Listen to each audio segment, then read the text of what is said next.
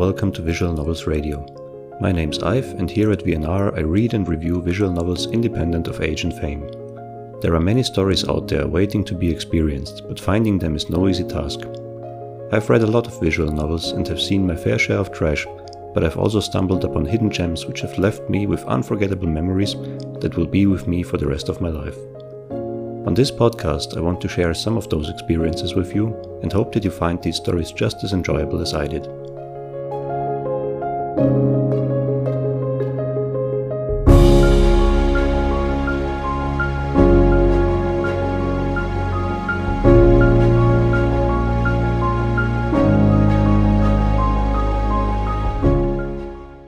In this episode, I will talk about Chrono Clock, a romance moege developed by Purple Software and released in 2015 in Japanese, as well as two years later in English. I did not expect very much from this game, but it managed to surprise me. The story had an interesting take on time travel, and the characters had more depth than I initially expected. So, how did I find this game? I believe I saw it for the first time in a Reddit thread. The visual novel subreddit is one of my go to places to find VNs, and this one just so happened to be mentioned for its upcoming English release. Of course, by the time I checked this thread, the game was long out and I drifted over to its Steam page before coming to my senses and checking VNDB if there were other, preferably uncensored releases. Yes, thankfully the game was released on Nutaku and Denpasoft as well, featuring not only censorship free content, but also the absence of DRM.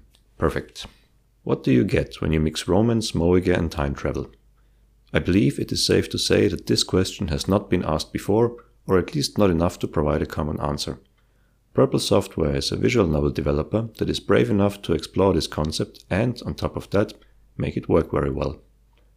Instead of just having time travel as a feature, ChronoClock uses it as a core concept and thereby manages to tell a story with branching timelines unlike any other. On top of that, it includes well written characters, cute girls, and beautiful music. Rei Savatari, a young boy in his high school years, has inherited a pocket watch from his late grandfather. He carries it around for good luck, but soon finds out about its hidden power, that being the power to turn back time by 5 minutes by destroying it. After the jump back, the watch starts repairing itself, but that takes about one hour to complete. This makes it impossible to actually travel back to the past far enough to change major events. The pocket watch is inhabited by the self-proclaimed ruler of time Kronos, or Crow for short.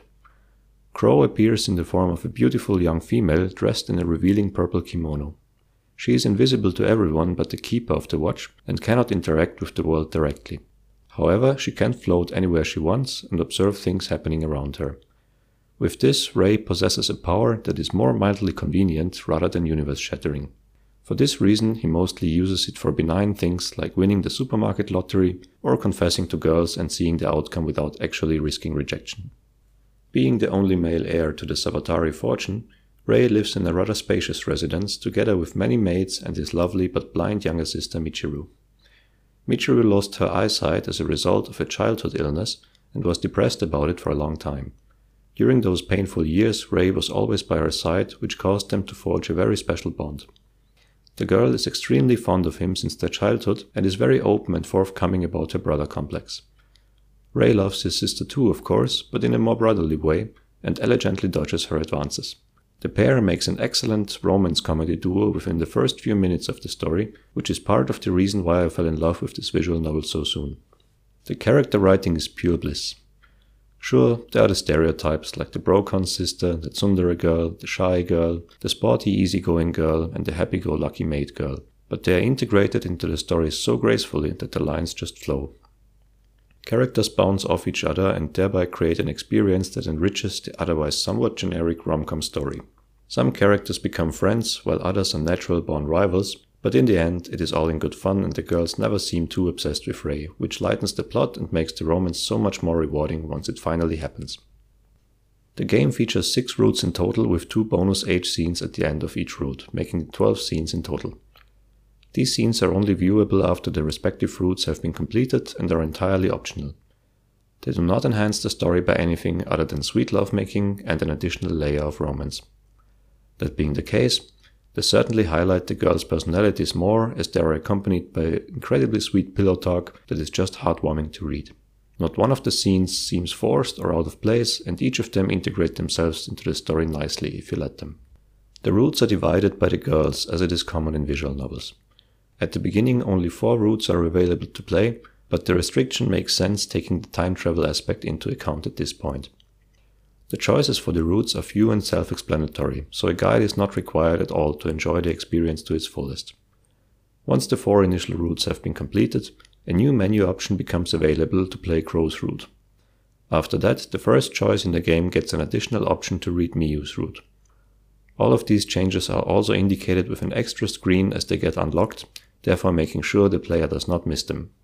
With this straightforward setup, it is no big surprise that the game does not feature bad endings and behaves like a well developed interactive book. No brain wrecking over decisions, save slot management, flowcharts, etc. is required. If I rated visual novels by arbitrary points, the game mechanics would easily get the highest mark. Well done. The music is beautiful. I find myself listening to the soundtrack months after finishing the game, and it never fails to bring back the sweet memories of this wonderful story. Each character theme captures their personality perfectly and helps the reader relate to them easier during the story. Michiru's theme is a soft Eastern Japanese style melody that immediately makes you think of a bamboo forest in the sunset. It flows elegantly and carries an aura of sweetness to it that is so fitting to her character. Makoto's theme is a lively tune resembling the regular It's a School Day music heard in other visual novels, but it highlights her spirit and assertiveness. Dee's theme is a waltz like orchestra piece with lots of strings that is clearly intended to point out her British background. Misaki's theme also follows the royalish principle, but falls slightly short, which ironically fits her personality as not being honest with herself very well. The scene and environment music provides an adequate atmosphere to each part of the story and never feels annoying or out of place. Even during action heavy scenes, the music does not rush you to read faster, but rather highlights the sense of danger and awareness for the scene. The voice acting is pretty good, but nothing praiseworthy. Each character is nicely voiced and sufficiently different as to not cause confusion if the reader is actively listening to the Japanese voices while reading. Character voices are always personal preference, and the game allows the player to turn them on and off individually, but for the most part I enjoyed listening to them. A voice that particularly stood out to me was Dee Dee's. Dorothy Davenport is a half British Japanese girl that is bilingual and frequently mixes English words into her Japanese. It adds a bit to her character, but does not sound very convincing and seems somewhat forced. The translation, however, stays very true to the voice lines as the English text replaces her English spoken words with the Japanese counterparts.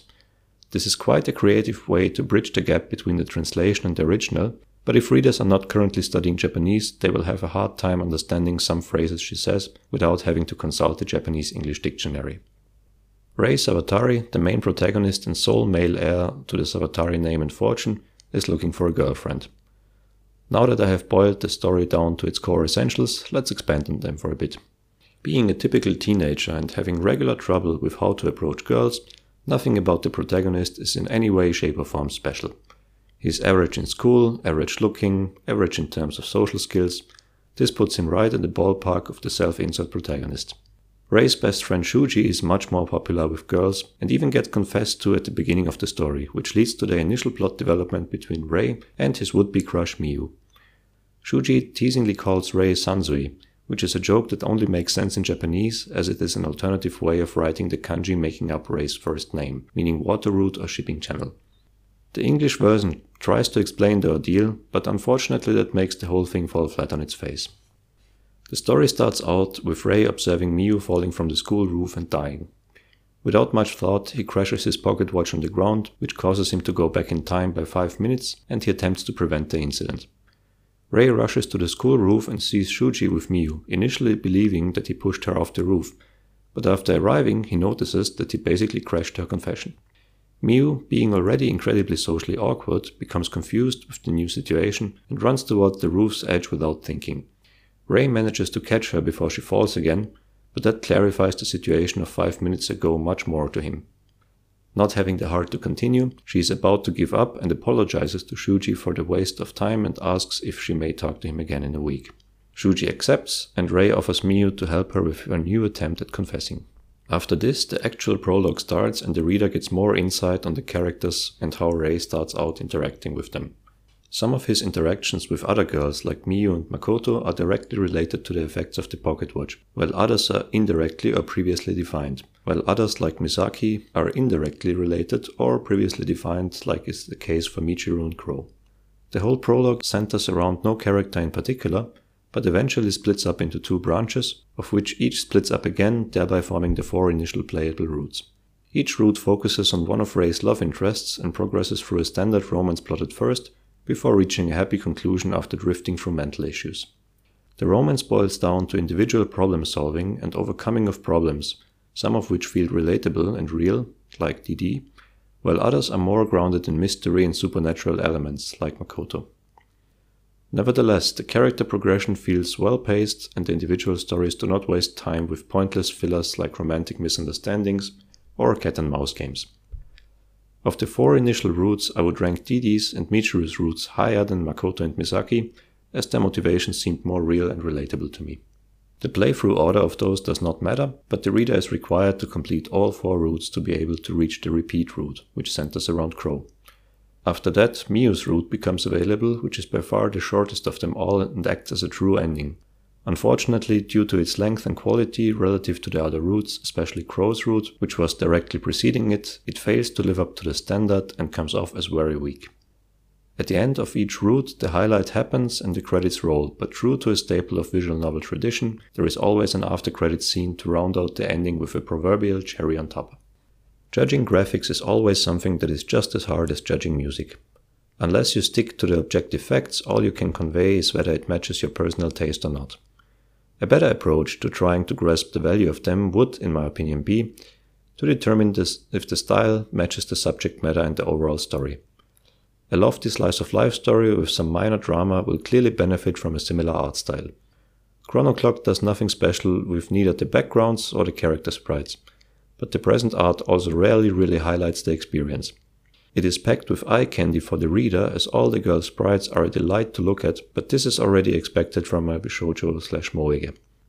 The backgrounds are colorful and match each other well in terms of location, scenery, and continuity. They never seem to draw too much attention to themselves while contrasting the character sprites sufficiently. The game is graphically very appealing in general, and I could not spot any noticeable weak points in the visual department. Of course, no story is perfect, and Chrono Clock is no exception. The game has a few points that can be negatively highlighted, but most are really just benign things and nitpicks. Speaking about the mechanics, while they are very well made, there are oversights.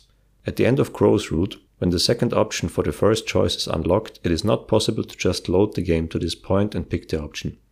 The player must actively choose New Game and skip to the next choice. It is furthermore quite a shame really that the game does not allow you to switch the language. While that generally is not standard, for a game that came out in 2015, it was certainly not a matter of limited technology, and the developers surely had both languages at their disposal at the time of the English release. Whenever I finish a visual novel and have tears in my eyes while watching the menu screen, I know it was an experience well worth my time. This was no exception with Chrono Clock, and I am happy that I was able to read this story. While not all routes invoked that much emotion from me, Particularly Crow's route was the one that stood out for me and left me with a warm feeling inside after finishing it.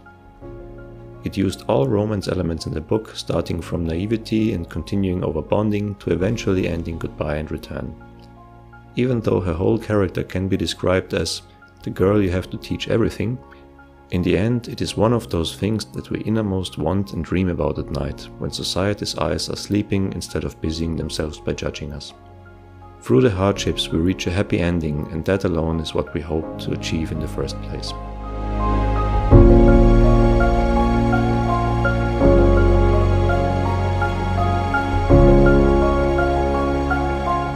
The greatest gift we can give is the gift of time. With this, I am very happy that you are still listening and hope you enjoyed the podcast. I aim to release a new episode each month and would be happy to have you tune in again.